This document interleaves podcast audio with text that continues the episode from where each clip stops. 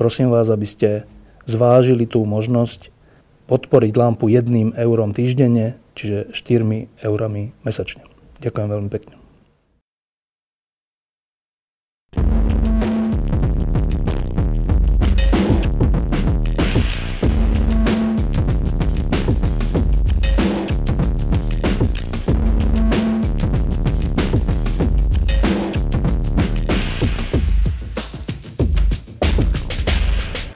September 2016 a v Európe sa prekvapujúco často a vášnivo diskutuje o tom, či sú ohrozené jej základy. A myslí sa civilizačné základy a myslí sa teda aj kresťanské základy.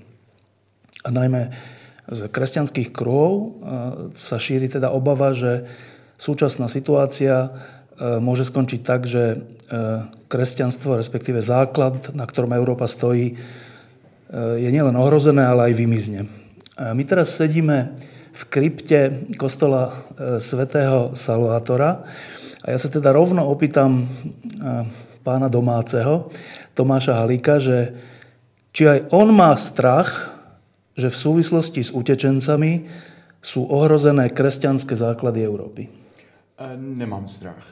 Já si myslím, že je to naopak šance se zamyslet nad tím, co jsou ty základy Evropy, že je to šance eh, trochu více zamyslet nad křesťanstvím, nad jeho úkoly tváří tvář eh, té měnící se situaci a že je to také šance lépe poznat islám. Já jsem dost zděšený z těchto těch reakcí, eh, které zaznamenávám také v křesťanských kruzích a z kterých profitují fašistoidní kruhy, xenofobní, extremistické, populističní politici, ale je to něco, co bohužel také infikuje docela rozumné a vzdělané lidi, rozděluje to rodiny. A e, kdybych měl charakterizovat ten můj postoj, tak můj postoj k islámu se zcela opírá o učení katolické církve. To znamená o dokumenty druhého vatikánského koncilu, o postoje papežů té poslední doby, zejména papeže Františka, ale čerpá také z mých osobních zkušeností s islámem, z rozhovoru s, zejména tedy s islámskými učenci. A to nejen na těch konferencích, ale v těch islámských zemích samotných. Kromě jiného jsem před lety navštívil univerzitu Al-Azhar, která je takovým Vatikánem eh, sunnického islámu a hovořil s velkým muftím té univerzity. Takže něco o islámu vím. A právě proto eh, jasně odsuzuji to nerozlišování mezi islámem jako takovým a džihadismem. Eh, k tomu sa hneď dostaneme, ale ešte predtým tá kritika, respektíve tie obavy, to šírenie možno až strachu, má taký zaujímavý rozmer, že medzi jeho šíriteľov sa do jedného šíku dostávajú úplne protichodné osoby a postavy a aj také hnutia, alebo aj myšlienkové hnutia. E, ja som si všimol, že popri napríklad v Českej republike to dokonca trhá aj katolícku církev, že e, e, kardinál Duka je skôr proti, časť iných je skôr za utečencov, ale pred ohrozením kresťanských základov Európy varuje, varuje napríklad Vladimír Železný, Vladimír Železný, ktorý založil televíziu Nová, ktorá svojim programom, neviem, či viac neohrozovala kresťanské základy Európy. No, úplne protichodné osoby, postavy, politické strany a hnutia sa ako keby zjednocujú na tom, že teraz bránime kresťanstvo v Európe. A mňa, ja, mňa, mňa napadá, alebo teda vo mne je otázka, že čo týchto ľudí spája? Spáje eh, černobílé myšlení a povrchní myšlení a náklonost takovému černobílému vidění světa. Dokonce tím se velmi podobají eh, těm islámským extrémistům. Ti to taky vidí zcela černobíle, jenom, jenom že opačně. Že to, eh, ten západní svět je úplně skažený, úplně špatný. Islám nese tu, tu, tu pravdu. A tihle lidé to vidí podobně, jenom že naopak. Ale je to černobílé vidění, jednoduché vidění. A já si myslím, že proti tomu je třeba skutečně vést takový intelektuální, duchovní a morální zápas ukázat, že náboženství je strašně dynamický a proměnlivý jev, že nemůžeme mluvit obecně o náboženství jako takovém, samozřejmě to se také s tím setkáváme, ale ani třeba o islámu. Ten islám je tak pestrý, stejně jako křesťanství, tam je tolik proudu, tolik směrů. Ten islám se vyvíjí v určitých obdobích, ale také v určité kultuře. Zcela jiný islám je v Indonésii a v Maroku než v Saudské Arábii a podobně. Čili ti lidé by měli říct, co mají na mysli. A rozhodně ale pořád zdůrazňuje strašně důležité rozlišovat mezi islámem jako takovým a tím džihadismem. Tohle to nerozlišovat, to by znamenalo, jako kdybychom eh, kladli rovnítko mezi Ku Klux Klan či e, upalování čarodějnic a křesťanství. Ano, eh, ten džihadismus je deviantní, zvrácená forma islámu, stejně jako Ku Klux Klan a ti bojovníci mezi katolíky a protestanty v Irsku a upalování čarodějnic byla také byl také projev křesťanství. Ale zvrhlý projev křesťanství, kdyby někdo chtěl říct, toto je podstata křesťanství, to bytostně patří ke křesťanství, tak se asi budeme bránit. Papež František jasně řekl, nemluvme o islámském terorismu a násilí. To bychom museli také poctivě mluvit o katolickém násilí. Ano, to je forma a obě ty skupiny vždycky se legitimizovaly svými svatými výroky. Ano, oni se legitimizují některými vytrženými výroky z Koránu, ale ti lidé, kteří páchali ty strašné zločiny ve jménu křesťanství, se také zaštiťovali výroky z písma. A e, nejenom Bibli, nejenom v Koránu, ale i v Bibli, eh, ve všech těch svatých písmech eh, židovství, křesťanství, eh, islámu, jsou strašlivá místa, která se mohou použít jako spíše zneužít jako e, ospravedlňování násilí, protože obrážejí e, určitou situaci doby, ve které vznikaly, také tu mentalitu té doby, ve které vznikaly. No a strašně záleží na interpretaci těch svatých písem, protože e, to jsou prostě složité světy. A tady je právě ten největší problém. V křesťanství od samého počátku, se dá říct, křesťanské teologie, byl také ten alegorický výklad, kde už mnozí církevní otcové prvních staletí říkali tyhle ty biblické výroky nemůžeme brát doslova, kdyby se člověk modlil třeba to proklínání nepřátel žalmech a myslel na své nepřátele, tak hřeší, říkal už svatý Augustín. To je třeba chápat, eh, že ti nepřátelé jsou ty naše hříchy, ne ti druzí. A tohle se tahne vlastně celou křesťanskou teologii, i když ta eh, hermeneutika, to vykládání eh, písma v kontextu, v historickém kontextu, je něco, co se obecně prosadilo také až víceméně v moderní době. Eh, v, v islámu jsou také tyto pokusy a byly i v minulosti, ale jsou slabší, protože islám neprošel osvícenstvím. To osvícenství, na které mnozí křesťané nadávají a spílejí mu, nám strašně pomohlo právě v tomhle tom, že jsme dokázali rozlišit eh, v té kritické práci z Biblí to, co eh, reflektuje minulost a to, co chápeme jako závazné, protože to není jenom reflexe minulosti, ale slyšíme v tom nějakou stále platnou výzvu. Tohle to rozlišovat je těžká teologická práce. A to jsme při té důležité otázce, respektive bodě, na kterém se nevieme zhodnout. Um, počúvam, že e, my v Európe alebo v Česku a na Slovensku vieme integrovať Vietnamcov a nemáme s tým problém. A vieme integrovať Ukrajincov a nemáme s tým problém. Ale integrovať moslimov sa nedá a to preto, že islám je zo samotnej svojej povahy násilnícky. A teraz títo ľudia, niektorí to opierajú o také iba triviálne konštatovania, ale niektorí to opierajú napríklad aj o pre, prejav bývalého pápeža e, v, myslím, v Regensburgu, kde hovoril o tom, že naozaj citát nejaký, kde, ktorý by mal naznačovať, že teda islám zo svojej povahy je násilnícky a iné ovocie ani nevydá. A to je teraz, to je teraz dôležitá otázka v tomto celom spore u nás v Európe, že e, ako si zadefinujeme ten problém. Či, keď si to zadefinujeme tak, že islám proste z povahy je násilnícky, no tak potom naozaj e, prijatím isla, teda moslimov e, sem prijímame násilie. Ak si to zadefinujeme, že nie, ak to budeme rozlišovať, tak neprijímame násilie nevyhnutne.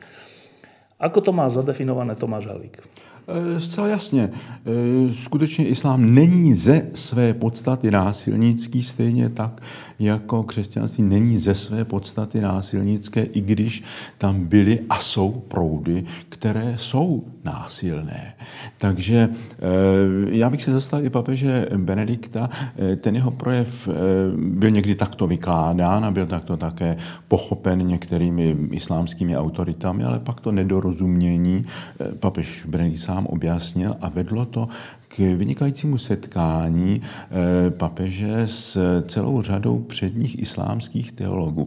A já si myslím, že tam právě začal takový pohyb, kdy, který je dneska velmi významný a který je třeba podporovat, že ty velké intelektuální autority islámu eh, začínají upozorňovat na to, že skutečně třeba změnit výklad islámu, výklad islámského práva, přihlédnout k těm historickým okolnostem a jasně se, eh, se distancovat od těch výkladů, které by mohly podporovat násilí. Toto skutečně mnohokrát jasně zaznělo od nejvyšších autorit islámu. Eh, jiná věc je, že za určitých historických okolností ten eh, výklad extremistický může oslovit vrstvy mm, u těch opravdu nevzdělaných lidí, kteří například přicházejí do Evropy a nerozumí té situaci. Že? A setkávají se tam s nepřátelstvím. Setkávají se jednak s určitými jevy, kterým nerozumí a utrpí kulturní šok, e, zejména díky liberální, sekulární společnosti. A tady je úkol nás, křesťanů, v dialogu ukázat, že i ta sekulární společnost je něco, co nemusí být nutně nepřátelské vůči náboženství. Ale e, především e, tenhle ten kulturní šok je někdy vede, když se setkává nejen s tímhletím, s tou odlišností, ale setkávají se přímo s nepřátelstvím vůči islámu jako takovému a vůči sobě, lidé, kteří sami s extremismem nemají nic společného, tak samozřejmě tím, tímhletím atakováním zachováním islámu jako takového, tyto muslimy naháníme těm extrémistům. Protože tohle je ten hlavní cíl těch, těch, těch extrémistů a těch islamistů. Nejenom zabíjet lidi, to je prostředek. Ten cíl je e, ukázat e, muslimům, a to je 1,6 miliardy lidí, to je veliká, veliká skupina v celém lidstvu, jim ukázat, podívejte se, Západ nenávidí islám, odmítá islám a vy musíte tedy nenávidět je. Oni chtějí vyvolat globální náboženskou válku mezi islámem a tím neislámským světem. No a k tomu jim nejlépe eh, pomáhají ti, kteří eh, právě atakují ten islám jako takový. Tím ty muslimy, i ty umírněné muslimy nahánějí těm, těm, těm extrémistům a říkám, podívejte se, měli jsme pravdu. Eh, ti lidé vás nenávidí. Vy se musíte vůči nim ani ta nejlépe zničit. Právě jste povedali, že islám zo svojej povahy nie je násilnícky, tak ako kresťanstvo nie je zo svojej povahy násilnícke, ale niektoré prúdy sú tam aj tam, e, ktoré mm, by k tomu mohli inklinovať, respektíve islám, ktorý ešte neprešiel svojim osvietenstvom, možno tie prúdy má aj silnejšie. E, ale tá, tá obava tu v Európe je, má ešte inú povahu. Jednak má povahu obavy zo samotného islamu. A druhá, druhá strana tej obavy je, že E, keď aj sem príjmeme utečencov a budeme e, voči ním ústretoví, tak zase z povahy tej kultúry nie je možné, aby nejakým spôsobom sa tu e, udomácnili tak, že sa budú cítiť ako doma. Že z povahy tej kultúry vzniká stále to, že možno prvá generácia áno, ale druhá už znova sa cíti vykorenená a znova má tendenciu sa pridať nejakým extrémistom. Teda, že ako keby nie je možná koexistencia islamu a kresťanstva a európskeho sekularizmu na jednom území. Vaše reakcia? E, to soužití je možné, že to soužití se e, v řadě zemí, jednak i v dávné minulosti, například ve Španělsku, ale i než přišla rekonkvista, ale i v moderní době se leckde, leckde dařilo. Samozřejmě, že tam jsou ta nebezpečí, že ta druhá generace se bude cítit nějakým způsobem nepřijata, bude hledat svoji identitu. Víte, tam ale strašně záleží na tom, jak se vůči ním postavíme. Když říkáme, oni musí respektovat naše hodnoty, tak eh, to je taková krásná fráze, že? Ale eh, jaké jsou ty naše hodnoty? Víme to my a žijeme je a žijeme tak přesvědčivě, aby oni byli motivováni, aby přijali tyhle, ty, tyhle ty hodnoty. To je to, co jste před chvílí říkal.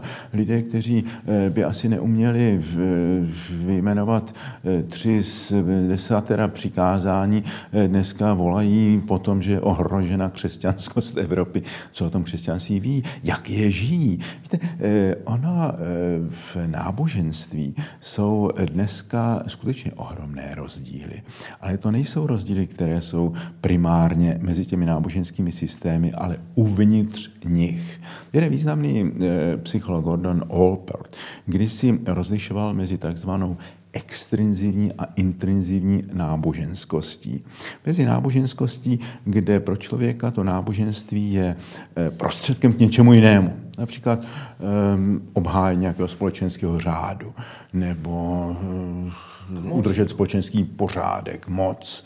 Eh, a ta intenzivní je ta vnitřní. Ten člověk přijímá tu víru, protože ji pokládá za, za, za, za pravdivou, protože odpovídá aspiracím jeho srdce.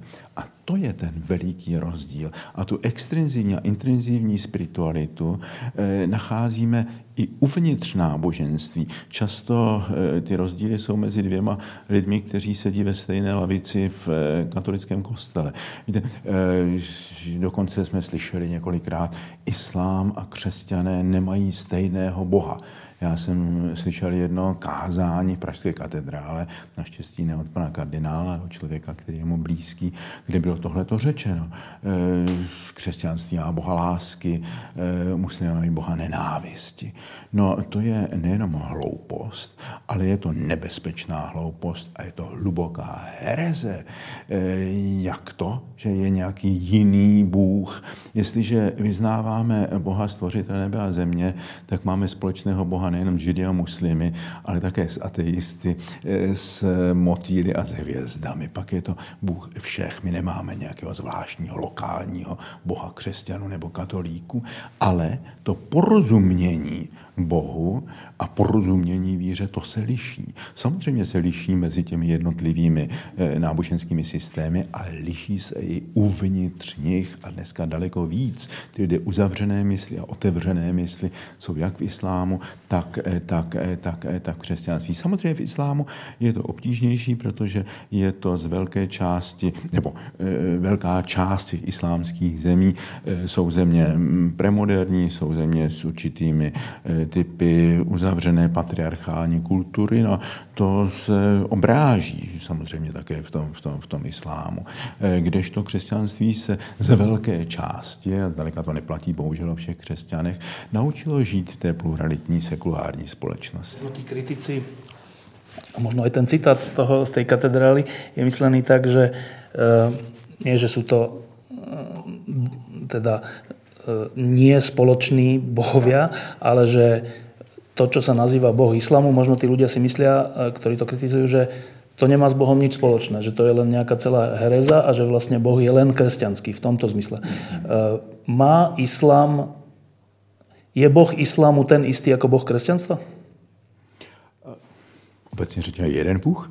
Eh, v Koránu se několikrát výslovně říká, že s křesťany a s židy, eh, s lidmi písma eh, nás spojuje víra v jednoho Boha. I když, křesťan, i když muslimové si myslí, že my křesťané jsme tuhle tu víru v jednoho Boha pokazili pojetím trojice. Ovšem to chápání trojice, jaké je v Koránu, je skutečně zkreslené, protože tam je vidět, a to je jeden z důvodů, proč nemohu být muslimem a nemohu brát Korán jako nějaké přímé poselství z nebe, protože to, co Korán říká o křesťanství, je vlastně výrazem eh, Mohamedovy zkušenosti s některými křesťanskými sektami. Tam byla takzvaná koláčová hereze, eh, kde se někteří křesťané chápali také eh, tu trojici jako jakousi rodinu Bohu. Eh, Bůh, Otec, Matka a Syn. A takhle o, o, o křesťanství smýšlel, eh, smýšlel Mohamed, tak je to zaneseno v Koránu a tak si to myslí řada, řada křesťanů. Takže tam jsou vzájemná neporozumění, nepochopení, zkreslení toho, co si ti druzí myslí. Někdy to bylo až tragické, že ve středověku eh, se proti sobě bojovali muslimové a křesťané. Eh, jedni ani druzí neměli ponětí pořádné o tom, co vyznávají ti druzí, ale domnívali se, že potěší Pána Boha, když jim uřežou hlavy. Ale dneska taková ta ignorance bohužel na obou stranách také je, proto je třeba také vzdělat vzdelání, dialog a tak dále. Ja mám takú malú skúsenosť. Keď som bol viackrát v Istambule, tak som navštívil tie mešity, Mudru a tie ďalšie a iba som to tak pozoroval. A ten môj vnem bol ten, že tam boli tisíce ľudí, ktorí s plnou vážnosťou nielen počúvali, ale aj niečo robili. Mm. Klačali hmm. alebo sa uklonili. Alebo tak. A keď som to pozoroval, tak e, som mal silný vnem toho, že vidím niečo duchovné. Že to nie je nejaká... Nevidím vôbec ľudí násilia, vidím ľudí v niečom pokorných a v niečom hlboko zasvetených tomu svojmu Bohu. To je jeden vnem. Iný vnem je potom, keď vidíme e, teroristické útoky, keď vidíme oslavo, oslavujúcu ulicu niekde v Palestíne, keď sa niečo stane v Izraeli, keď niekoho zabijú a tak. Um, je to úplne protichodné, sú to protichodné obrázky, ale obidve sú pravdivé. Ktorému mám dať väčšiu váhu?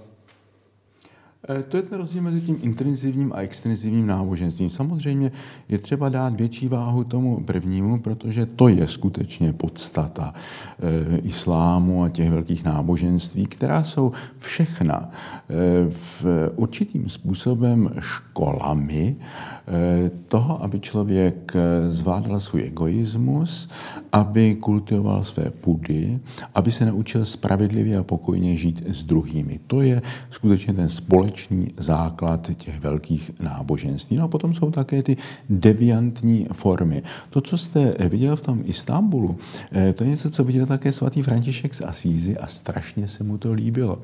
Eh, když vždycky mě někteří křesťané říkali, nedovolíme, aby tady eh, vystavili mešity, aby se tady prospěvovalo ty modlitby, tak si vždycky vzpomínám, tohle to viděl svatý František v Palestíně a strašně se mu to líbilo. A říkal, tohle to musíme zavést taky. On viděl, že eh, v třikrát, pětkrát denně eh, z těch minaretů se ozývá volání a muslimové eh, pokleknou a, a, a modlí se. A jeho to tak hluboce inspirovalo, že zavedl klekání. To znamená, že z těch kostelů se třikrát denně ozývalo zvonění a byl to signál pro lidi, aby poklekli a modlili se anděl páně, čili tahle ta stará modlitba eh, anděl páně, tenhle ten zvyk klekání, to je muslimská tradice. Podobně jako růženec, že velký znak katolické zbožnosti lidové je převzat od muslimů. Eh, to viděli křižáci u muslimů a strašně se jim to líbilo, že tam eh, jsou prostě nějaké opakované modlitby a ty korálky samozřejmě muslimové to zase převzali od buddhistů a buddhisté to převzali od hinduistů.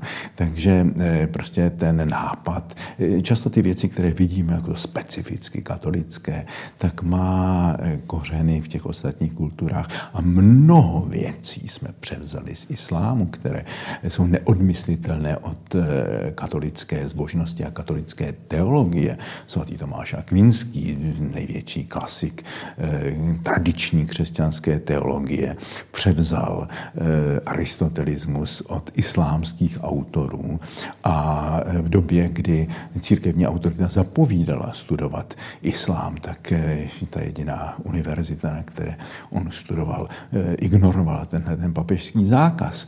A eh, právě proto, že ten, ten aristotelismus přicházel z těch islámských kruhů, ale pro Tomáše Akvinského to bylo strašně důležité a i jeden z jeho základních spisů je vlastně takovou metodologií, jak vést dialog s židy a muslimy a dát do závorky ty svá svatá písma a dohodnout se na bázi rozumu, že rozum je to je nám společné. A to skutečně tenkrát řada těch islámských autorů, které ne všemi muslimy jsou přijímáni, tohle to hájil. A na to také eh, poukazoval ten papež Benedikt. Eh, pojďme a domluvme se na té bázi rozumu. Ak sa naučíme rozlišovať medzi islamom a islamom, ak sa naučíme rozlišovať, že eh, je radikálny islam a je umiernený islam, a ak sa súčasne naučíme prijať, že eh, moslimovia sa utiekajú k tomu istému Bohu, ku ktorému sa utiekame my v Európe, ak sa to naučíme, stále ešte zostane jeden svár, jeden bod, ktorý je ťažký, a to je bod, že keď sem prišlo minulý rok milión utečencov, tak je takmer nevyhnutné, že niektorí z nich sú prívrženci toho radikálneho islamizmu alebo poloblázni alebo teroristi. A oni je takmer nevyhnutné štatisticky, že niektorí z nich tu niečo urobia alebo aj už urobili. A vtedy vznikne otázka, že v poriadku, budeme tolerantní, budeme rozlišovať, budeme schopní sa vcítiť do, do moslimov, že majú toho istého Boha. Ale oni nám tu zabili ľudí a keby to neboli, tak tí ľudia žijú. Ako na to odpovieme? Tohle je zase trošičku jiná otázka.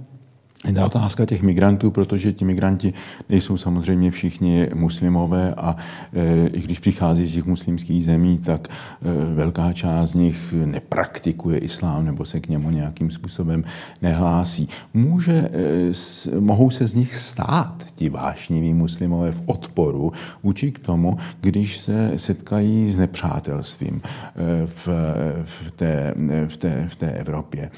Víte, ta migrace to je samozřejmě problém. A e, já jsem v jednom televizním pořadu před několika lety, když se jednalo o přijetí 23 e, e, uprchlíků ze Sýrie, tak jsem řekl, no to máme morální povinnost tyhle ty lidi přijmout. Od té doby jsem označen za vítače a dostávám strašlivé maily, že chci tady muslimizovat Evropu a, a, a chci sem dostat vrahy je no, šílené, prostě šílená spojení, ale takhle hodně lidí uvažuje. Takže ti vítači a sluníčkáři, jak nám říkají, já neznám nikoho z lidí, který by řekl, samozřejmě musíme přijmout všechny.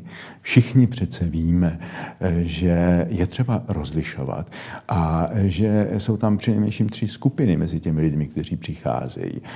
Jsou tam lidé, kteří utíkají před terorismem ty bychom si neměli plést těmi teroristy. To je jako kdyby eh, někdo ty eh, humanistické Němce, kteří utíkali před eh, nacisty, si pletl z SS.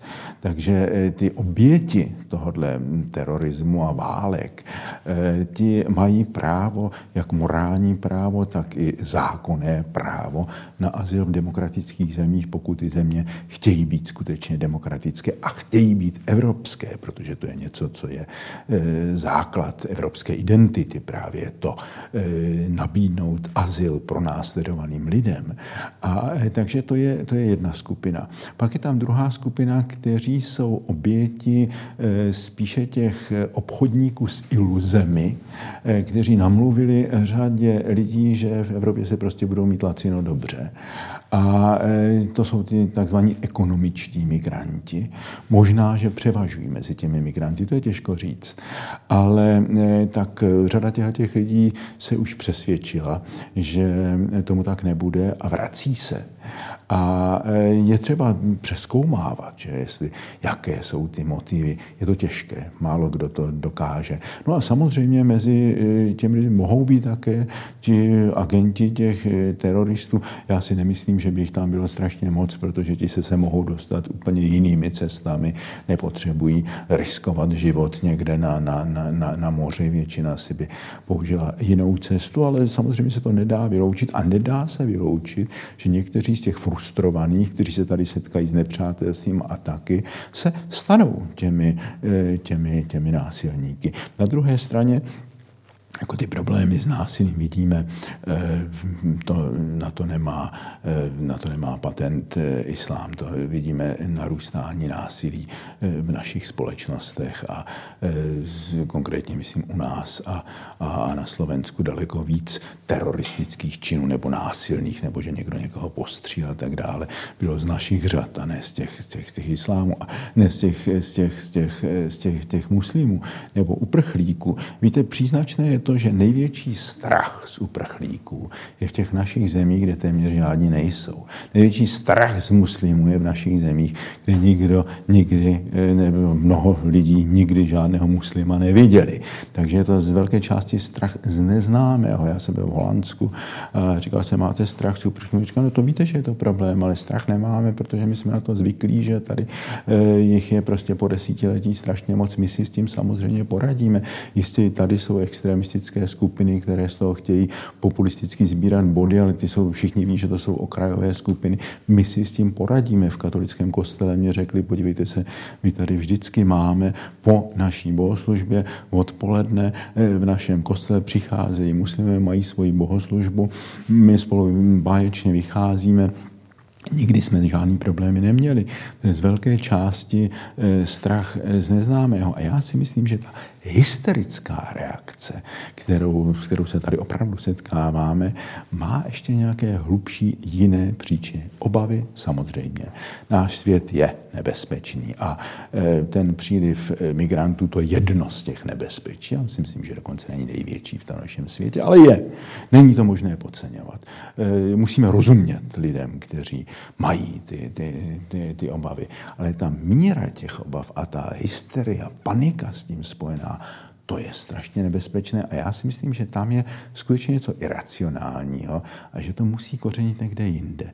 Že v řadě lidí v těch našich zemích je nějaká frustrace, nějaký hlubší strach, který hledá nějaký cíl, aby mohl vybít tu vnitřní nenávist. Strach se často obrací v agresivitu. Že? A e, já vidím tohle jako veliký problém psychologický, duchovní, sociální, abychom se zamysleli nad těmi skutečnými příčinami téhleté hysterické reakce. Protože ty leží někde v nevědomí lidí. A víte, možná, že je to strach ze svobody. Já mám dojem, že tohle je nemoc e, mnoha lidí v naší zemi, že si najednou uvědomili, ta svoboda, ta otevřená společnost, to je něco mnohem náročnější, než jsme si mysleli. Mnozí lidé si mysleli, když padne komunismus, no tak zasedneme k tomu bohatě prostřednému stolu západu, budeme mít všechny ty svobody, budeme si moc dělat, co chceme. Ano, ale ono je to spojeno s obrovskou odpovědností a tu lidé nejsou, mnozí lidé nejsou ochotni nést, takže já si myslím, že v podstatě tady ten strach ze svobody, nějaká zvláštní frustrace a vykořeněnost. Ten strach, že ztratíme identitu, podle mě ukazuje, že někde dole jsme si trošku vědomi toho, že jsme ji už dávno ztratili a že e, prostě nemáme nějakou jasnou identitu, že nedovedeme pojmenovat ty hodnoty, e, za které bychom byli schopni žít a umírat, a nebo je pojmenujeme jako fráze a nejsme je schopni žít. Jestli chceme, aby se migranti přizpůsobili, tak to musí někde věrohodně vidět. E, som pred pár dňami sme robili lampu s Ferom Mikloškom, ktorý nám povedal taký, taký zaujímavý jeden svoj zážitok z posledných dní, keď bol v Tatrách a stretol tam jednu mníšku, ktorá bola na túre sama. On sa pýtal, že čo tak sama. Ona povedala, že uh, on jej ponúkol niečo nájdenia, ale tak ona povedala, že nie, ja mám pôst a ja teraz mám takú túru a ja sa modlím za hriechy našich predkov, ktoré nás dodnes sprevádzajú.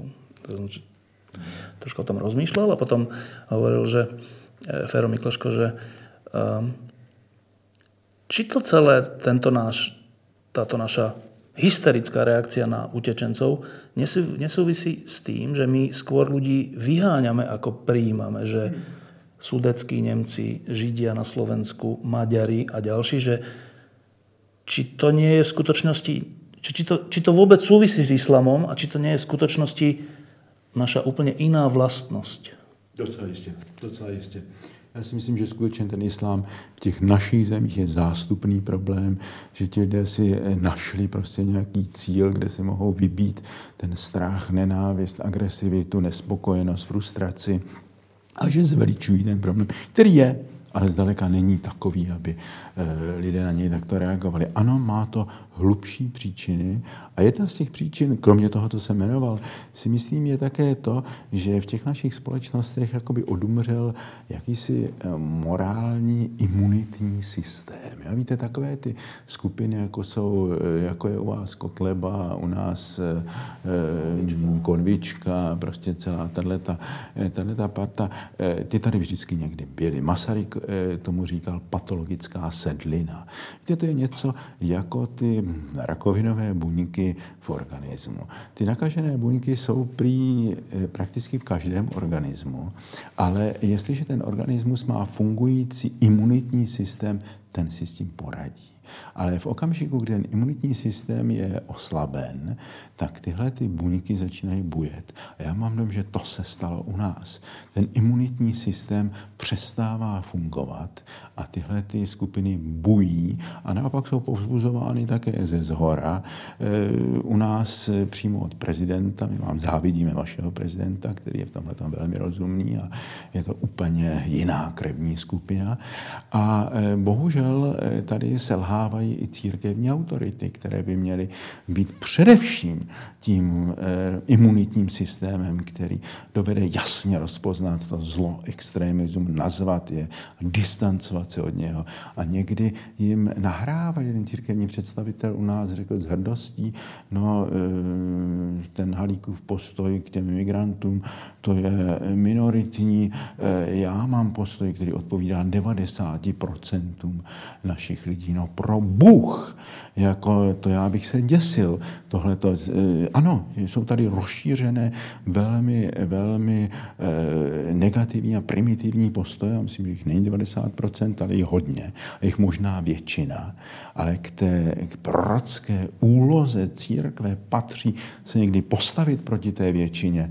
My nemusíme počítat hlasy, které dostaneme za čtyři roky a nadbíhat těmhle těm hlasům a snažit se vlichocovat těm Eh, těm moci pánům a přizpůsobovat se jejich retorice. Naopak, kdo tohle to má dělat, neli, neli církev a, její, její pastýři.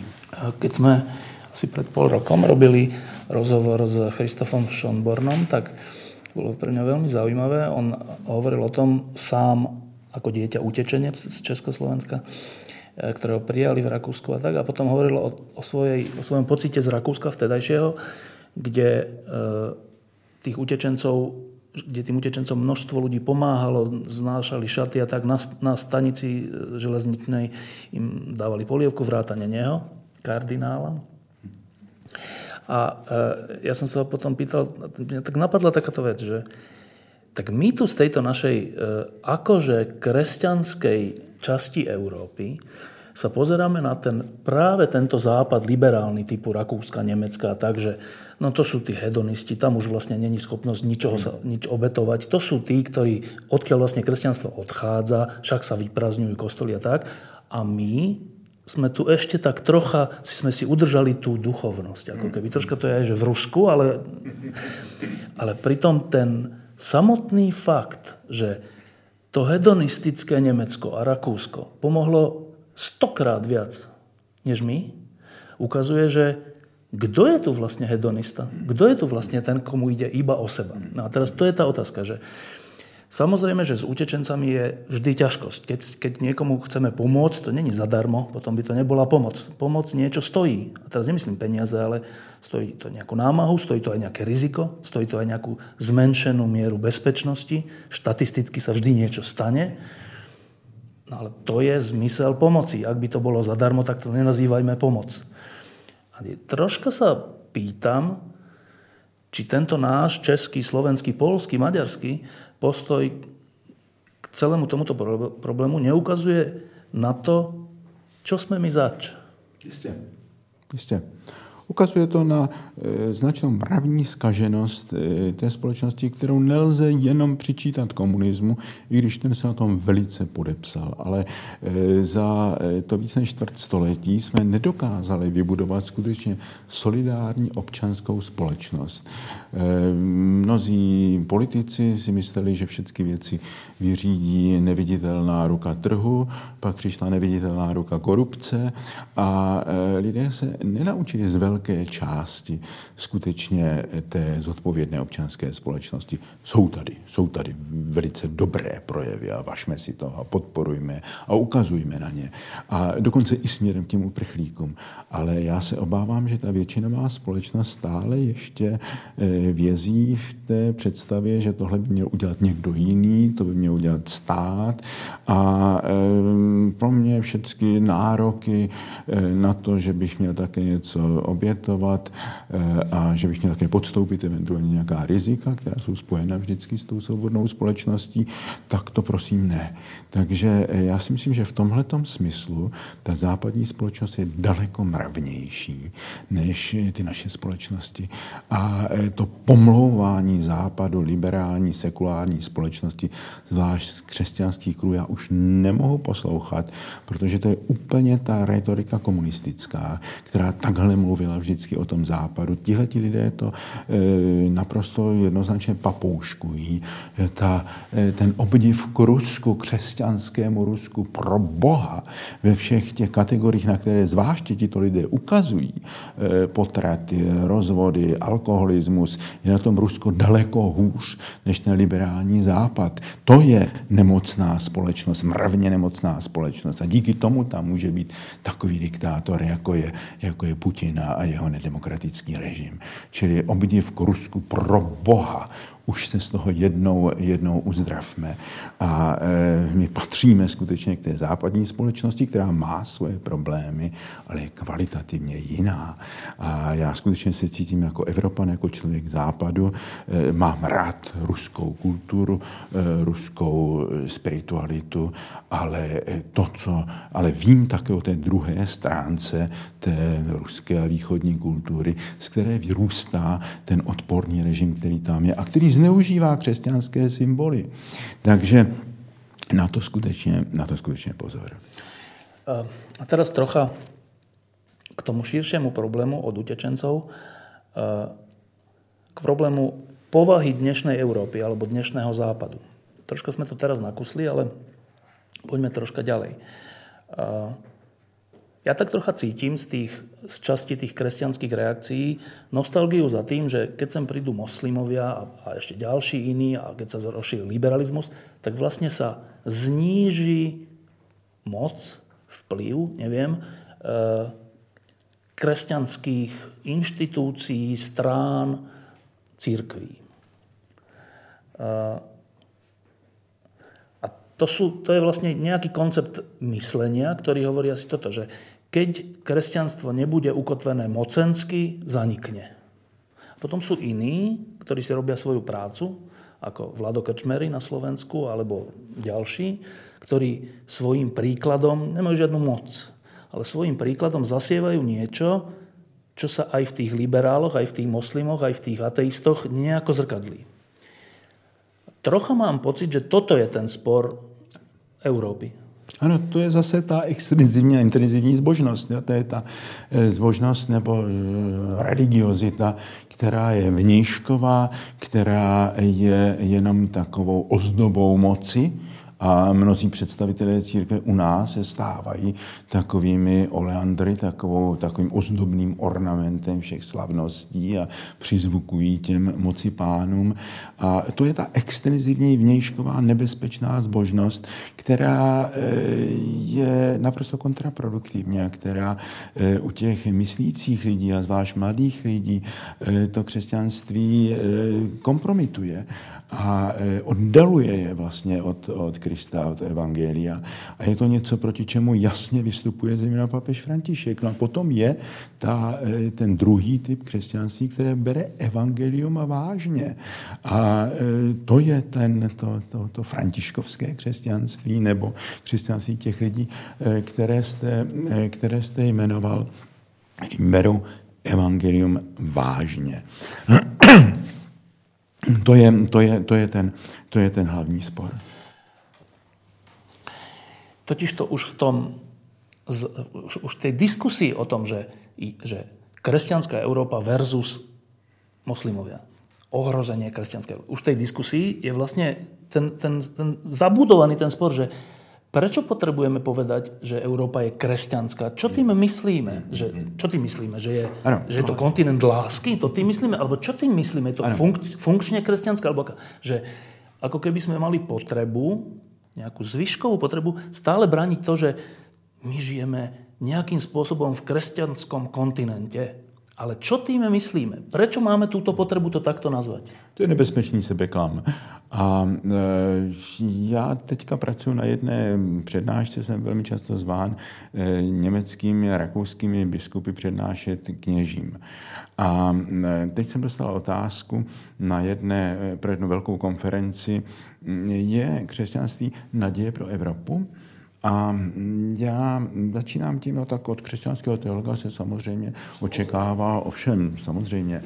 A e, já chci říct, podívejte se, e, Evropa se mění a křesťanství se mění. E, Evropa je příběh. A křesťanství se také v dějinách ohromně proměňuje. Jaké křesťanství může být naději pro jakou Evropu? Pro Evropu dneška a zítřka určitě není nadějí to křesťanství minulosti, ta christianitas, ta středověká křesťanská Evropa. Eh, k ní už není žádná cesta zpátky. Eh, není k ní cesta zpátky také proto, že eh, takhle ta křesťanská silná Evropa nikdy neexistovala. To je romantický sen, který vybudovali romantici eh, v napětí s osvícenci o té eh, středověké, středověké Evropě. Ta byla velmi problematická. Ale prostě tu nelze, nelze, nelze obnovit tu christianitas, tu křesťanskou Evropu. Eh, pak je křesťanství dneška a to se obávám také moc nemůže pomoci tomu, té Evropě dneška a zítřka, protože je matné, slabé a unavené. Ale já pevně věřím, že křesťanství zítřka může tomu, může té Evropě pomoci. Ale to znamená, že musí projít hlubokou reformou. A já vidím v papeži Františkovi člověka, který začíná s touhletou velkou potřebnou reformou křesťanství. A že jestliže ty impulzy, které on dává, církev vezme skutečně vážně postaví se za to, nejen, že jí bude sympatický, skromný a usměvavý papež, ale pochopí, jak radikální jsou ty jeho reformy, tak, eh, že potom takovéhle křesťanství skutečně té Evropě, která dneska prochází ohromnými změnami a ta Evropa v budoucnosti jistě nebude křesťanská, bude, už také nebude tak jednoznačně sekulární, jako je ta dnešní, ale bude prostě pluralitní. A v té pluralitní kultuře může křesťanství rozvinout eh, to nejpodstatnější, to, co přijde a to, co už přichází, to je především šance a výzva. A jestliže křesťané z toho budou podělaní, ustrašení, budou e, a priorně e, nepřátelsky na to používat, to není křesťanský postoj. My musíme ve všem, co se děje, hledat tu boží ruku a tu boží výzvu. To není jednoduché. Ale je to velký duchovní úkol, říkal svatý Ignác, nacházet eh, Boha ve všech věcech. Tak eh, i toto jsou nějaké znamení času. A ta teologická práce je rozeznat tam ty šance a odpovědět na ně statečně a střízlivě. Teraz som sa chvíľku snažil vžiť do role ľudí, ktorí bránia tzv. klasické kresťanstvo, ktorí by asi povedali toto, že však samozrejme, že všeličo sa vyvíja, ale tie základné veci zostávajú rovnaké a ak tie základné veci budeme meniť, myslím základné veci kresťanstva, tak sa dopustíme toho, že to kresťanstvo rozmielníme e, a v konečnom dôsledku stratí na zaujímavosti a na príťažlivosti. E, poznám veľa takých ľudí, ktorí pápeža, pápeža Františka, ale aj vás osobne považujú za takých, že to sú takí tí progresivisti, ale to znamená to, že vlastne oni kľudne odídu od nejakých článkov viery a všeličoho v prospech toho, aby to bolo pre ľudí zaujímavejšie. Mm-hmm. To je ich postoj. Váš postoj je, že kresťanstvo sa vyvíja. Tak teraz to je úplne zaujímavý spor v tom zmysle, že asi obe strany súhlasia s tým, že existujú nemenné pravdy. Asi. Niektoré. Nejaké základné. A čo sa teda vyvíja a čo sa nemá vyvíjať? Tak. Vyvíjí se forma a pokud se nebude vyvíjet a měnit forma, zradíme obsah.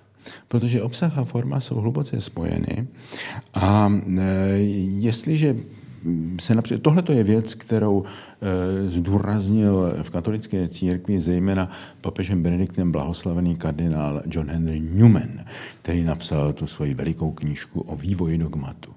A e, ten jasně ukázal, že jestliže budeme mluvit o křesťanství způsobem, jakým o něm mluvili a jak ho podávali naši dědečkové, říkáme něco úplně jiného než naši dědečkové, protože jazyk se vyvíjí, formy se vyvíjí, kontext se vyvíjí a jestliže chceme být věrni tomu obsahu, tak musíme stále měnit, interpretovat e, ty formy.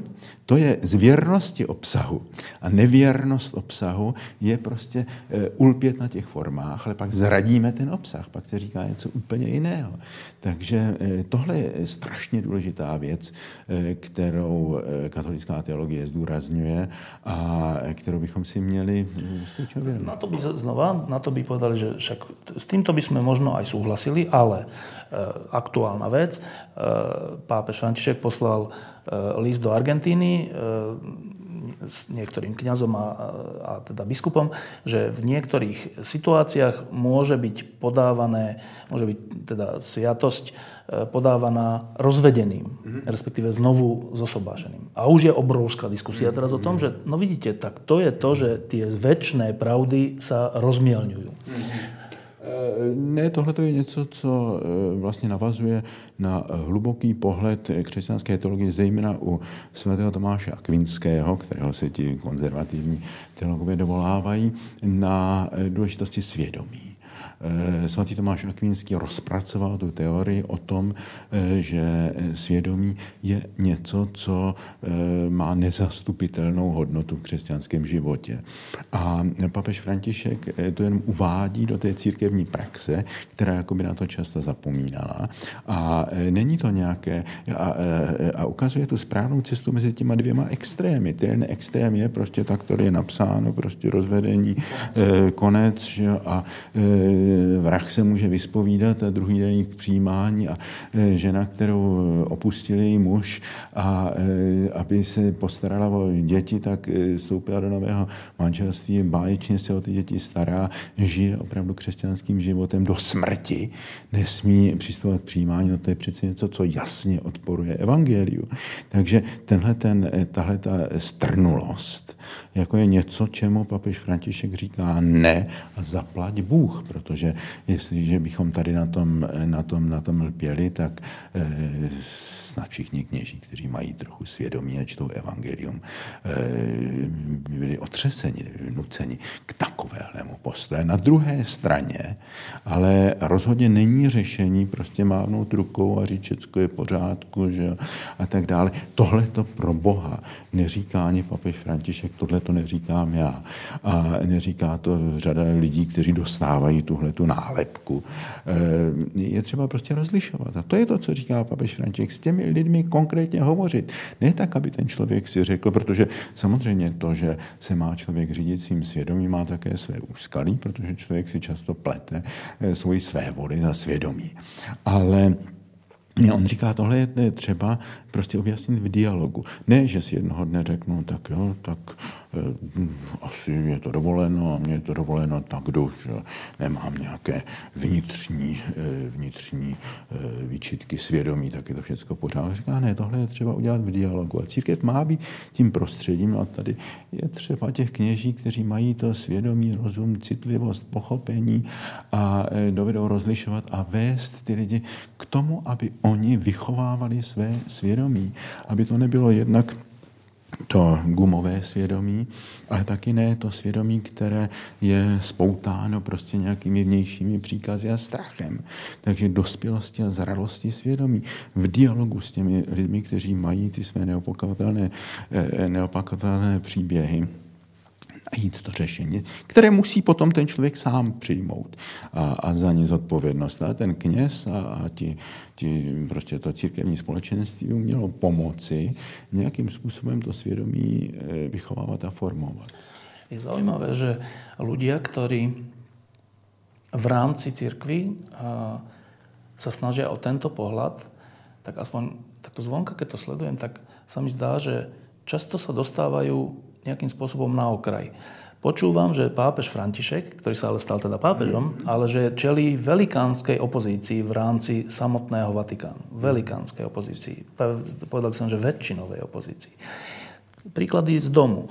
Um, Anton Srholec. To bol človek, ktorý hovoril vždy a pritom tou mravčou, mravenčou prácou robil presne to evanelium, ale on vždy hovoril, že ale církev sa bude musieť zmeniť a kresťanstvo sa bude musieť zmeniť, lebo to už neodpoveda dnešnej dobe. Bol úplne na okraji. Mm. Aj z hľadiska církvy. No to především neodpovídá evangeliu, to no. je důležitější. Uh, rovnako Robert Bezak. To bol mm. arcibiskup, ktorý zavádzal nové spôsoby, nie nové hodnoty, ale nové spôsoby a úplne na to doplatil tak, tak trocha čelíte nejakému sporu aj vy tu v Českej republike. Skoro sa mi zdá, že paradoxne e, v církvi, ktorá je založená na pravde, e, ako keby bola tendencia tú pravdu skôr, alebo tú snahu o pravdu skôr vytláčať na okraji. Podívejte se, tohle bylo svým způsobem vždycky.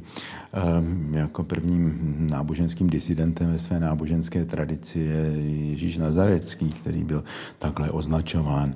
Dneska by dostával nálepku liberála, kdyby řekl, že eh, člověk eh, není pro sobotu a sobota pro člověka a mnohé další, další věci. Takže eh, ten důraz na to svědomí, na tu niternost, na tu zodpovědnost, na ten osobní vztah k Bohu oproti jenom tomu přebírání těch zvyků, rituálů, zákona, tomu zákonnictví, tak eh, to je cesta, kterou zahájil Ježíš Kristus a kterou šli mnozí, mnozí svědci a velké postavy, kteří vždycky naráželi svatého Františka nakonec z jeho vlastního řádu vyloučili jeho vlastní bratři. Svatý Ignác musel čelit eh, inkvizici a mohl bych vám jmenovat desítky a desítky lidí, kteří ještě víc narazili než Srholec a Bezá, kteří byli takovým tím Františkem před Františkem. A e, takže to, že v církvi vždycky budou lidé, e, kteří mají tu uzavřenou mysl, kteří e, především lpí na těch formálních věcech, ale uniká jim ten vlastní smysl, ta vlastní hloubka, protože to je něco náročného, že řídit se dialogem svědomí s Kristem a s církví a nejezd za to také ku své zodpovědnosti se vést prostě na té většinové vlně. To je, eh, to je těžká práce, ale křesťanství je úzká a strmá stezka.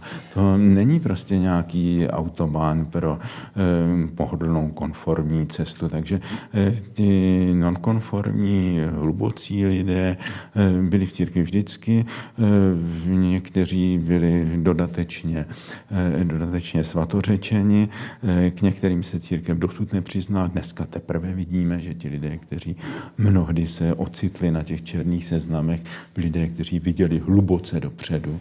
Takže to není něco, něco nového a ti lidé, kteří se ocitají v této pozici, by tím neměli být nějak zvykáni. Jestliže pán Ježíš měl své nepřátele, proč by tak problematický omylný člověk, jako jsem já, moji přátelé, neměli mít také nepřátel, neměli, neměli narážet, ale um, no. Keď som hovoril s Robertom Bezakom, keď sme robili jednu knižku rozhovorov, tak on mi tam povedal taký zaujímavý príklad, myslím, že z Milána alebo odkiaľ, kde keď zomrel biskup, tak nevedeli, ako majú zvoliť ďalšieho, to je dávny, dávny, dávny príklad. A nejaké dieťa, nejaký chlapec povedal, že ale veď tento je najlepší človek, však ten nech je biskup a ten sa stal biskupom. A teraz to hovorím preto, že e, to znamená, to je príklad toho, že keď je rozoznaný medzi, medzi e, veriacimi nejaký výnimočný, obdarovaný človek, plný lásky, porozumenia, neviem, tak prirodzene dieťa to vidí a hovorí, že ten nie je. E, menovaní ľudia, ktorých som menoval na Slovensku, boli rozoznaní ako, rovnako ako Vlado Jukula, Krčmery a ďalší, boli rozoznaní ako tí hrdinovia viery, ako tí ľudia, ktorí majú čo povedať, ktorí niečo v sebe nesú. A deti nepovedali, že chodte hore. Církevní otcovia povedali, že chodte dole. A to je, to, nad tým často rozmýšľam, že, že aký je ten postup v rámci moderného kresťanstva, církve, tak na čom je založený? Je založený skôr na poslušnosti a na nejakej takej e, málo inšpiratívnosti, ale tým pádom aj menšie, menšiemu, menšie riziko s tým je spojené, alebo je spojené na e, vnútornej kvalite toho človeka? Víc mě fascinuje na církvi, konkrétně na katolické církvi, eh, takové spojení vlastně tří struktur. A to je eh, hierarchická, demokratická a charismatická. Já myslím, že všechny tři jsou eh, potřebné. Já si myslím, že má svůj smysl hm, hierarchie, posloupnost, autority. A já to vidím u mnoha těch náboženských společností, které nemají nějakou zřetelnou autoritu. Tam najednou nevíte, je to bohužel i v islámu, že kdo, kdo je ten skutečný reprezentant, kdo má právo mluvit jménem islámského společenství. Takže eh, to má své výhody, samozřejmě také svá nebezpečí, ale že je ten eh, určitý hierarchický autoritativní princip. Eh, mnohé ty sekty, které nemají tuhle tu strukturu, no tak se tam se může toho zmocnit nějaký šílenec, ale přece jenom v tom církevním žebříčku. Ti lidé musí hledat čím sprojit, tam to nemůže nemůže být jenom nějaký charismatik. Že? A má to svůj smysl prostě, tohleto držení také určité tradice, kontinuity. To je jeden prvek, který tam musí být, ale nesmí se e, soustředit jenom na to. Že? Pak je tam i ten demokratický prvek, který tam také vždycky byl. Konec konců i papež je volen a e, mnoho, mnoho principů je také demokratických v církvi, byť se to nezdá. A e, pak je tam ten charismatický, že se vynoří ty velké postavy. Někdy tyto velké postavy, rozeznány lidmi, anebo zase lidmi zavrhovány, ale přesto jsou to prorocké a velké postavy, tak někdy e, se dostanou i na ta vedoucí místa v té hierarchii. Mnohokrát se to stalo. A někdy ne. A není to zase takový problém. Ti mají prostě svoje místo. E, například mezi teology. Že, někdy je to šťastná okolnost, jako u papeže Benedikta, že velký teolog se stane papežem. No ale konec konců e, biskupové a papežové jsou tady nejenom ne především proto, aby, aby, aby byli těmi, těmi, těmi učiteli. Oni jsou těmi kormidelníky. Že to mě jeden můj přítel velmi zkušený eh, německý biskup říkal, já nemusím být jako tím eh, nejchytřejším, já jsem pastýřem, já prostě mm, vidím nad tím stádem a já rozlišuju ty lidi. Tohle je ten teolog, tak nech učí, že eh, dokonce je to jeden starý výrok eh, raně středověké církve. Eh, moudrý, ať nás učí, zbožní, ať se nás modlí, prozíravý, ať nás vede. tak je ten člověk, který je především eh, prakticky moudrý, prozíravý, který dovede rozlišit ta jednotlivá charismata, uznat je. A ten říká, já jsem rád, že tam někdo chytřejší než já, já mu budu naslouchat, ten nech učí, ale já mám být tím, tím, tím, tím eh, kormidelníkem. Že? A potřebuji samozřejmě své, své, své, své rádce. Takže já si myslím, že například eh, ta role teologů je v tom, eh, že mají dodávat jaksi nové myšlenky, jak tomu říká papež František. No, a to říkal i Benedikt, když přišel na jednu papežskou univerzitu, tak si svolal všechny učitele a říká, teďka to nikdo, nikdo, nikdo, nikdo neposlouchá, nezaznamená, samozřejmě se to vyneslo. Říká, Eh, buďte odvážní, buďte odvážní, hledejte nové cesty. Eh, mm, teologie potřebuje pohyb. A papež František tohle to řekl těm biskupům při eh, tom synodu o rodině. Každý ať řekne upřímně svoje mínění. A teologům říká, pište, přemýšlejte, ukazujte nové cesty. No, možná si vás pozvou na tu kongregaci pro nauku víry, abyste to vysvětlili. No, tak to budete vysvětlovat, tak budete diskutovat. A o toho to je. Že když mě říkali, papež Benedikt je, eh, je konzervativní, říká, víte, každé auto musí mít, já nejsem motorista, takže se můžu říkat musí mít ten motor a musí mít tu brzdu, že? A teologové mají přidávat ten plyn. No a potom samozřejmě tam musí mít taky někdo, kdo na té brzdě, když to auto má jenom tu brzdu a nemá ten plyn, to je tragédie. A to vidíme na některých církvích u nás, že? Ale um, prostě musí. Ale taky, kdyby bylo bez brzdy, tak to je taky špatně. Ne? Ehm, keď teda ten eh, Anton Zrholec ešte nedávno nám hovorieval, že, že církev musí prejsť reformou a keď ňou sama neprejde, tak svet sám ju zreformuje, že sa tomu proste nevyhne.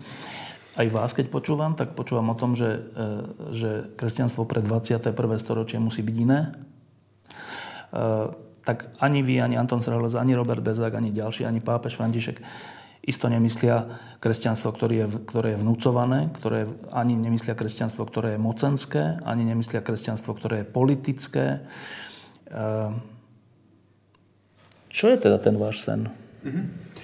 Já si myslím, že ta hluboká reforma, která musí přijít, která začíná tím papežem Františkem, který je především hluboce spirituální člověk.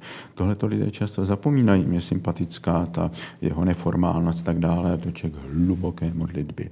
A já si myslím, že je to někdo, jako byl ten svatý František, který přinesl velkou revoluci v tom středověku, protože slyšel ten boží hlas, jdi a oprav můj dům. Já myslím, že tento papež slyší ten hlas. A proto také tak strašně vždycky prosí eh, pamatuju si na své osobní setkání s ním, vždycky prosí, modlete se za mě, prosím, modlete se za mě. A takže já si myslím, že je tam ten duchovní prvek, že to nemůže být jenom e, reforma instituční. Tady já se velice odlišuji od těch takzvaných progresistů, kteří si myslí, že církev spasí jenom ta, ta instituční změna. Ta přijde, ale nejdřív musí být to nové víno. Pak e, přijde do těch, pak si vyžádá ty nové, nové, nové, nové měchy. Nejdřív musí být ten, e, ta to prohloubení e, duchovní. Já si myslím, že je třeba velké změny v chápání Boha a víry. Já se snažím tohleto e, trochu naznačit ve svých knížkách, možná se k tomu vrátíme, e, že je třeba nové antropologie, teologické antropologie, chápání člověka, kde je třeba se poučit také z hlubinné psychologie, že za tím ego člověkem je ještě to niterné, to das selbst, to self. Tohle to věděli mystikové, když mluvili o tom vnitřním člověku. Takže já teďka se velmi zabývám, a to je pro mě velkou inspirací pro tu obnovu církve, obnovu teologie, mistrem Eckhartem, který říkal, vnější člověk má vnějšího Boha, vnitřní člověk má vnitřního Boha. Opět se vracíme k těm dvou typům zbožnosti. Ti lidé, kteří žijí na povrchu, jenom aby se zalíbili tomuto světu, aby se přizpůsobili tomuto světu, tak to jsou ti lidé, kteří žijí, jak se žije ve světě, tím vnějším životem. A tito lidé mají také toho vnějšího Boha, který je často projekcí skutečně těch lidských přání a obav. Tady měl Freud, Marx, Nietzsche pravdu, když odhalovali prostě nepravost tohoto typu, toho vnějškového náboženství. Ale teprve, až ten člověk se stane vnitřním člověkem, až trošku ustoupí od toho svého ega, rozptýleného v tomto světě a objeví ten, tu, tu, tu vnitřní hloubku, tak té vnitřní hloubce objeví Boha. Tak. Čili je třeba pro, prohlubovat sebepoznání, chápání člověka a tím se bude také obnovat chápání Boha. To chápání Boha a sebe podle Augustína strašně spolu souvisí. Ale táto reforma, o které teraz hovoríte, je nekonečně těžší než institucionálna reforma. Nepochybně, nepochybně. Nevím, či je vůbec možné hovoriť o tom, že sa dá, že, že sa, že sa dá uskutočniť. Lebo to je asi potom od jednotlivca k jednotlivcovi. E, je to samozřejmě něco zde, ale já si myslím, že v tom, a právě to by mělo být e, úlohou církve, že mělo být prostředím, které e, tohleto zrání bude inspirovat a povzbuzovat. Podle mého názoru by se církev něčím v té středověké společnosti a středověkém křesťanství měla inspirovat. A to je ten starý ideál univerzity. Univerzita jako společenství lidí, společenství života, společenství učení, společenství modlitby, kde se předává to, co bylo prokontemplováno, kontempláta alis tradere. Já si myslím, že ty křesťanská společenství, farnosti, fakulty, řády by měly být takovouto školou, která nebyla jenom eh, jaksi eh, továrnou na předávání vědomostí a získávání diplomu, ale byla skutečně tím společenstvím hledání, kde se pravda hledala ve svobodné diskusi a bylo to doprovázeno modlitbou. A takže já si myslím, že ta hluboká spiritualita a to hluboké zkoumání znamení doby, to znamená e, studovat tu současnou kulturu bez strachu, hledat v ní ty šance, ty, ty přísliby, ty možnosti, e, na co navázat. Takže to je to, e, co je úlohou teologů a úlohou jaksi vidělých a zodpovědných křesťanů. Aby se toto stalo, aby sa kostoly a fakulty a, a spoločenstva stali miestom hľadania a nie miestom konštatácie pravdy. A to vyžaduje odvahu. Samozrejme. To vyžaduje odvahu v tom, že moja viera je natoľko silná, moja viera mňa biskupa, mňa farára, mňa pápeža, mňa kardinála, že ma nevyruší to, keď sa niečo iné povie. Že ma nevyruší to, že keď otvorím brány, tak možno, že celý môj dom padne. Mm. Vyžaduje to v skutočnosti odvahu a silnú vieru. A to, že sa to zatiaľ nedarí, ako keby naznačovalo paradoxne, že v katolíckej, ale aj v hociakej cirkvi není dostatočná viera na to. Přesně tak, přesně tak. Není dostatečná odvaha. Eh, Laktancius ji řekl, bez statečnosti jsou všechny cnosti jako vdovy. Takže je třeba odvahy, je třeba odvážných osobností, protože vždycky i to společenství zakládá nějaká osobnost charismatická a tahne ji a inspiruje. Takže my potřebujeme tyhle ty postavy, eh, jako byla matka Teresa, jako byl Jan Pavel II. a jako je papež František. Potřebujeme ty věrohodné lidi, kteří budou narážet, budou mít nepřátele, eh, bude se jim odporovat. To k tomu prostě nutně patří k této úloze. Takže ten člověk musí mít odvahu, musí mít silnou víru. Ano, já si myslím, že právě proto, že když má člověk silnou víru, tak eh, nepotřebuje si ji upevňovat tím, že bude snižovat a pomlouvat ty náboženství těch druhých. To dělají právě ti, kteří jsou si vnitřně nejistí a nechtějí si to přizpůsobit. Lidé nejvíce militantní v náboženství, ale i v ateismu, jsou často lidé, kteří trpí velkými vnitřními pochybnostmi a kteří nedovedou tyhle ty pochybnosti unést a zpracovat, tak si je promítají na ty druhé a tam se dovedou s tím, s tím, s tím vyrovnat. Takže je třeba silné víry, ale zároveň mít hlubokou vnitřní pokoru. Jo, protože ten člověk, silná osobnost, člověk silné víry, se může stát také destruktivní osobností, pokud není pokorný. Jo, to je něco, co já si teďka strašně uvědomuju. A já sám procházím eh, teďka takovým další fází své konverze, bych řekl. Jo, život je neustálá konverze, je to neustálá cesta. Pro mě ta současná doba, zejména papež František, je inspirací takové hluboké pokorné sebereflexie. Já si dneska uvědomuju, že kolik jsem řadu udělal taky, taky, taky chyb, že jsem někdy zanedbával opravdu tu, tu vnitřní pokoru a, tu, tu, a to, že člověk musí pěstovat skutečně tu vnitřní spiritualitu, modlitbu, usebrání, stálou sebereflexi, aby se odpoutával od toho ego, a lidé, e, kteří jsou nějakou výraznou osobností, no tak tam je nebezpečí, že to ego bude narůstat a že musí stále zápasit, jako trochu tohleto prohlížet, mít i určitou sebeironii a postoupit k tomu hlubšímu v sobě, kde bydlí Kristus. No, to je přesně úplný záver nášho rozhovoru, čo sa chcem opýtať. Um, totiž to, to je veľmi fascinujúca vec, že uh, aj v Biblii je, že Boh Abrahamov a Boh Izákov a Boh neviem koho, ktorý je, ktorý je osobitý. Že ten človek má svojho osobitého, bo inak ho vníma ako ten vedla, ako, ako jeho syn, ako Izák. A teraz rozmýšľam, že ako sa vyvíja Boh Tomáša Halíka. Ja poznám veľa ľudí, u ktorých sa Boh nevyvíja. To je to, že eh, keď sa dobre modlíš, tak sa ti darí. Eh, keď si robil niečo zle, tak ochorieš. V Amerike to išlo do toho, že keď si dobrý kresťan, tak si bohatý. Bolo také celé hnutie, myslím, že už ani není až tak úspešné, ale bolo také hnutie. Teológia prosperity, alebo ako sa to volalo. No. Um, ale mnohé z takýchto vecí pretrváva a poznám veľa ľudí, ktorí si myslia, že je dobré zotrvávať pri tých pôvodných, lebo vtedy som verný svojmu, svoj, svojmu presvedčeniu. Tak to sa chcem opýtať, že Boh Tomáša Halíka, sa za posledných 20, 30, 40 rokov velmi mení? Ano, ano, ano. Ehm, víte, mm, já si často vzpomínám na jednu takovou velmi svatou řeholnici, která mě kdysi řekla, já když jsem stará, víš, tak ten Bůh je mě zároveň bližší a zároveň vzdálenější. Já jsem tomu nerozuměl, byl mě 20. Dneska tomu rozumím.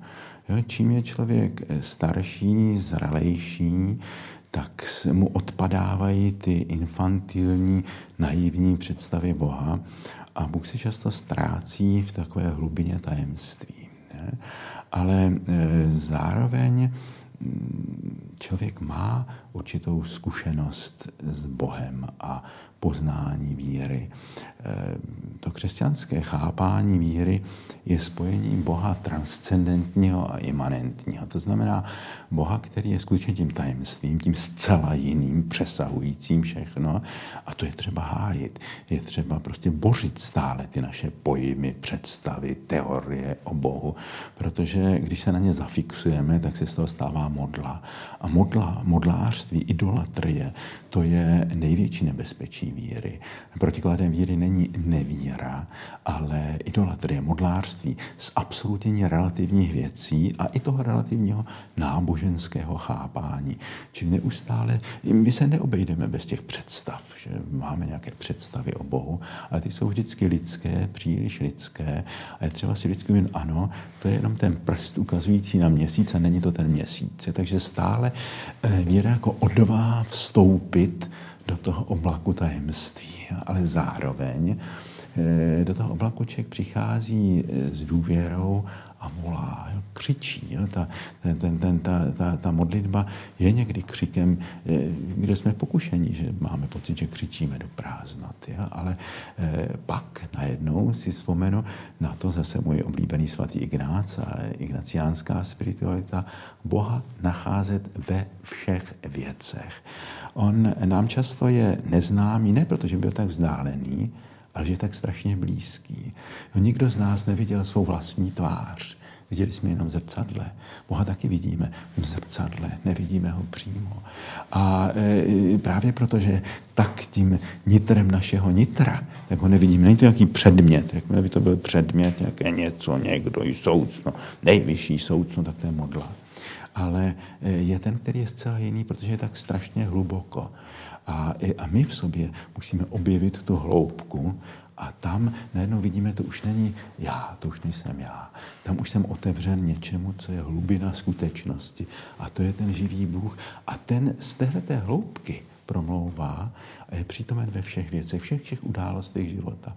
Eh, jezuiti mají jeden krásný, eh, krásnou praxi exámen, spytování. Mnozí lidé to chápou strašně zkresleně, že tam spytování svědomí.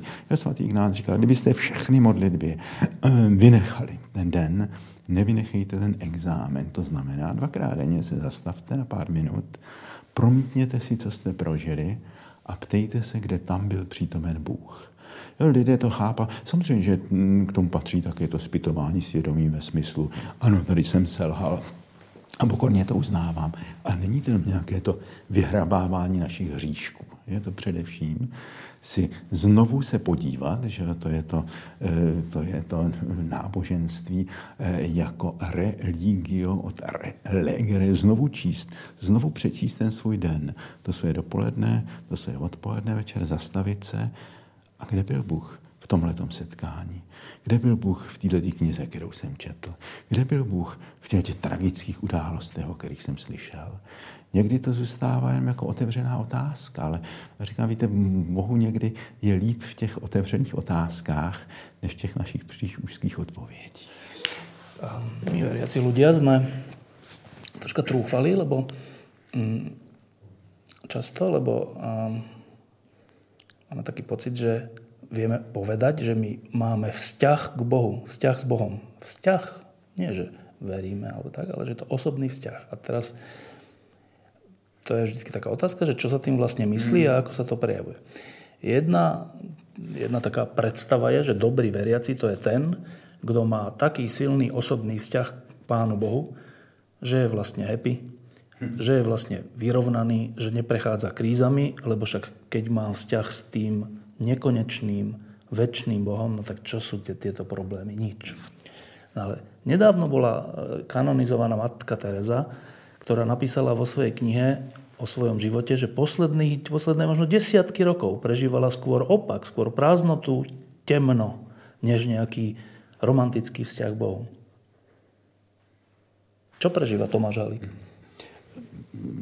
dostanu se k tomu, vraťte mě. E, proto se svatá Terezie z Kalkaty stala velikou patronkou Meduše. Právě když jsem četl, já jsem samozřejmě obdivoval její charitativní práce, když jsem četl o těch jejich vnitřních nocích, tak jsem si řekl, no to je patronka pro tuhle tu dobu. Víte, ona v těch svých dnech, kdy pečovala o ty nemocné, tak ona byla solidární s tou tělesnou bídou a sociální bídou. A v těch svých nocích, kdy marně volala k Bohu a e, jak si dívala do té, do té, do té temné prázdnoty, tam ona byla solidární s tou duchovní bídou mnohých lidí. Takže ona je patronkou vlastně té dvojí solidarity s těmi tělesně, ale i duchovně trpícími a, a chudými lidmi. Takže eh, ano, já znám taky tyhle ty chvíle té opuštěnosti, protože na mě hodně doléhá to, co se děje ve světě. Eh, ten svět je dneska tak plný Eh, té temnoty a zloby, že já musím zápasit o naději. Já jsem eh, hodně zklamán mnohými věcmi v církvi, kdy mě bylo papeže Františka, tak velmi těžce bojuju o svou lojalitu k církvi. Já jsem i některými představenými církve, s kterými mě spojují desítky let spolupráce, velice rozčarován a zklamán a zraněn a, a, a, a zlobí mě to. A e, takže je tolik věcí v tom světě. Já když jsem se vrátil e, z Ameriky po půl roce do Čech minulý rok, tak jsem tu společnost nepoznával, kolik je tam toho strachu, té nenávisti, rozdělení rodin. Člověk si to neuvědomuje jako ta žába, kterou vaří a, a, a když je na chvilinku pryč, a vrátí se prostě, tak to vidí, jak se ta společnost kazí. Teďka vidím eh, tady takové ty postavy, jako je ten Zemana, Orbána, Trump a tak dále. Prostě ty, ty, ty, ty, ty plechové řeči, eh, to je, to je něco, co mě strašně skličuje. A ne, takže na mě někdy z toho padá skutečně úzkost. Já musím bojovat tu naději. To není tak, že jako, pane Bože, tak světýlko. Jo? Musí člověk projít tou temnou, temnou, temnou nocí. A takže tohleto, tohleto, tohleto, já, tohleto já znám. Že člověk musí setrvat někdy v té, v té, v té, v té, v té noci a, a, a ano, to je ten kříž, který člověk má nést. Takže i ten kříž se pro mě stal něčím víc, než jenom tou ozdobou na, na stěně, jako cestou, že je to metodos, cesta skutečně vzít na sebe tuhle tu těžkost, těch lidí, aspoň i tom, že to člověka nějakým způsobem jako tíží. Ten pán Ježíš taky e, padal pod tím, pod, tím, pod tím křížem, tak já někdy ano, pod tím, pod tím padám. No samozřejmě padám jinak na té své cestě, protože setkávám s projevy své nedokonalosti, svý e, hněvu někdy, protože e, člověk, když se setkává s tolikerým nepřátelstvím, nenávistí, ty strašný maily, který nás ukázal každý den, začíná něžným oslovením ty jedna vlasti zrádná židovsko-americká eh, pravdoláckařská velesvině, tak si říkám, no, najednou na mě padá jaksi smutek na těmi ty lidmi. A, a, a aby v tomhle si člověk udržel jako ten keep smiling, to není tak úplně, a ono to nejde, že jde to, aby si udržel naději. Takže já o někdy musím zápasit a um, musím někdy volat i do velikého, do velikého, do velikého prázdna v tomhle světě. Ale zároveň mm, tady to, o čem mluvím ve své teologii a knihách a kázáních, skutečně prožívám, to, že člověk vstoupí do toho tajemství, že se setkává s tou transcendencí, jinakostí, vzdáleností boží, ale pak jako řekne, Bůh je ve všech věcech a, a si nějak naslouchat a teďka i v těch maličkostech najednou problesknou nějaké věci z nějakého setkání, nějaké možnosti. Jo, a e, je mi radostí, že, že můžu sloužit e, církvi, můžu tady v této prostoře, v té kryptě tady e, přinejmenším jednou týdně se dám dlouhé hodiny a naslouchám spovědím nebo když se přijdou poradit někdy nepokřtění se svými duchovními, lidskými, manželskými problémy. Někdy jsem tady přes půlnoc. A to je obrovská škola, že? Tak člověk jako, když tohle to nemá, jenom by tu teologii čerpal z těch knih, tak eh, si s tím lehce poradí, ale pak najednou, eh, když vidí ty konkrétní problémy lidí a právě těch lidí v těch eh, i legitimních situacích těch homosexuálů, těch alkoholiků, těch, těch lidí, kteří mm, mají velmi komplikované rodinné a osobní vztahy, tak tam hledat Boha, jak je tam přítomen Bůh. A přece věřit, že tam je. A hledat ho stále. To je, myslím, to je ta cesta, to je ta spiritualita. A zároveň jako být pokornější k sobě, protože hm, jsem na Prahu stáří, stále jako toho hodně dokážu, dovedu teďka.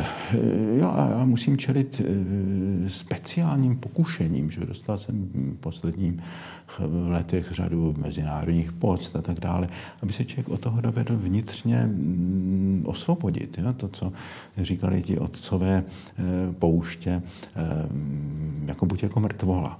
Jo? Ať ti nadávají, ať tě chválí, tak to tě nesmí vykolejit. Jo? A já zakouším oboje, že? ty nadávky, útoky, ale samozřejmě ty velké pocty.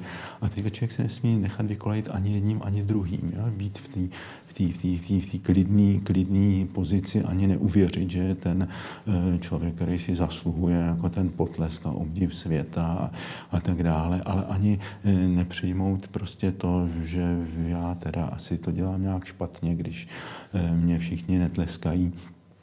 Takže to je, to je, to je, to je zápas. Já jsem si uvědomil, že mnohdy jsem přece jenom to ego byl příliš zbytnělé, že jsem se nechal vtahnout do mnoha věcí a ten papež František tou svojí spiritualitou, tou svojí pokorou, tou svojí důrazy na to zjednodušení životního stylu. Jo? To je taky něco, co, o co se nějak pokouším, že si najednou uvědomit, ano, je spoustu věcí, které já nepotřebuju. Že? A, a, a jsem pořád ještě závislý na mnoha těch vnějších věcech a, a nalézat nějakým způsobem tu jednoduchost, prostotu, to je veliký úkol a v tom já jsem na počátku. Ne?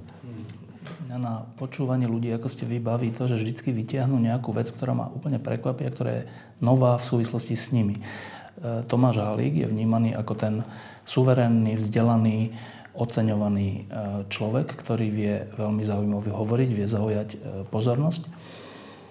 Dostáva ceny, svetové ceny, nie hociaké. A vy mi tu poviete, že vaša konverzia pokračuje a keď sa pozeráte na Františka, tak pokračuje smerom k pokore. To je krásné. Je to ale úkol, je to ale úkol, selhávám v něm, jo? Ale, ale je to ta cesta, to vím naprosto jasně, je to ta cesta a pomáhá mi to, to, to, to stáří. Jo? Zatím jsem jako, to hodně, hodně o 60 jsem si řekl, teď musím pracovat za dva třicátníky a, a držím to. Ale mm, zvoní hrany, že blíží se mi 70, musím pomalu se naučit pouštět věci a, a stát se chudým. Že? Ta chudoba to není jenom e, jak si to, co máte na kontě, že stát se, e, oprostit se od mnoha věcí. A to bude těžký úkol, takže mm, proto si mě pán Boště nevzal, proto mě tady nechává, abych se ještě tohleto naučil a mám toho ještě hodně, hodně před sebou. Tomáš Alík, ďakujem, že ste nás prijali v tejto krásnej a troška aj tajomnej krypte. Mimochodom, kde to sme? Eh, jsme v nejstarší eh, části eh, kostela nejsvětějšího Salvátora. Tady byl nejdřív dominikánský kostel, pak zničený husity. A v tomhle, v těchto těch prostorách pravděpodobně chodil také mistr Eckhart. Tady vidíte takový, osobně? to osobně, on byl tady rok, on byl tady rok, když byl provinciálem celé té části dominikánského řádu, tak tady to byl jediný klášter dominikánský první, takže musel být tady, rok tady strávil, napsal tady a takže on se, eh, eh, já si vždycky koukám tady na ty kameny, což je eh, starý vchod, který dneska jsme daleko už pod, pod, pod úrovní ulice, ale taky tady celebroval Jan Hus Requiem za Karla IV. kdysi. Pak jsem přišli jezuiti a vybudovali tady svoje první centrum zase jezuitské, takže to má obrovskou silnou historii, ale z toho místa Egarta. Já když tady spovídám a v noci tady jsem, a zvláště když jsem hodně už unavený a teďka eh, na mě padají ty problémy těch lidí a často někdy nevím, co jim poradit, já jsem taky ty, jak bych se znám, spoustu věcí nevím, neznám, tak eh, trošku mluvím vnitřně s tím mistrem Begárnem, pojď, pojď, tady si chodil, pojď se poraď mi, poraď mi, hmm. ukaž mi to, ukaž mi to, jak to je, jo. Takže, takže to, je, to je nejstarší, nejhlubší prostor, nejen fyzicky, a myslím, že i duchovně. Často se tady konají i takové cvičení meditace, tiché meditace. Já jsem moc že jsme se tady mohli setkat. Keď se povie krypta, tak se myslí, že tu, tu je někdo je pochovaný. A to, to ne, to ne.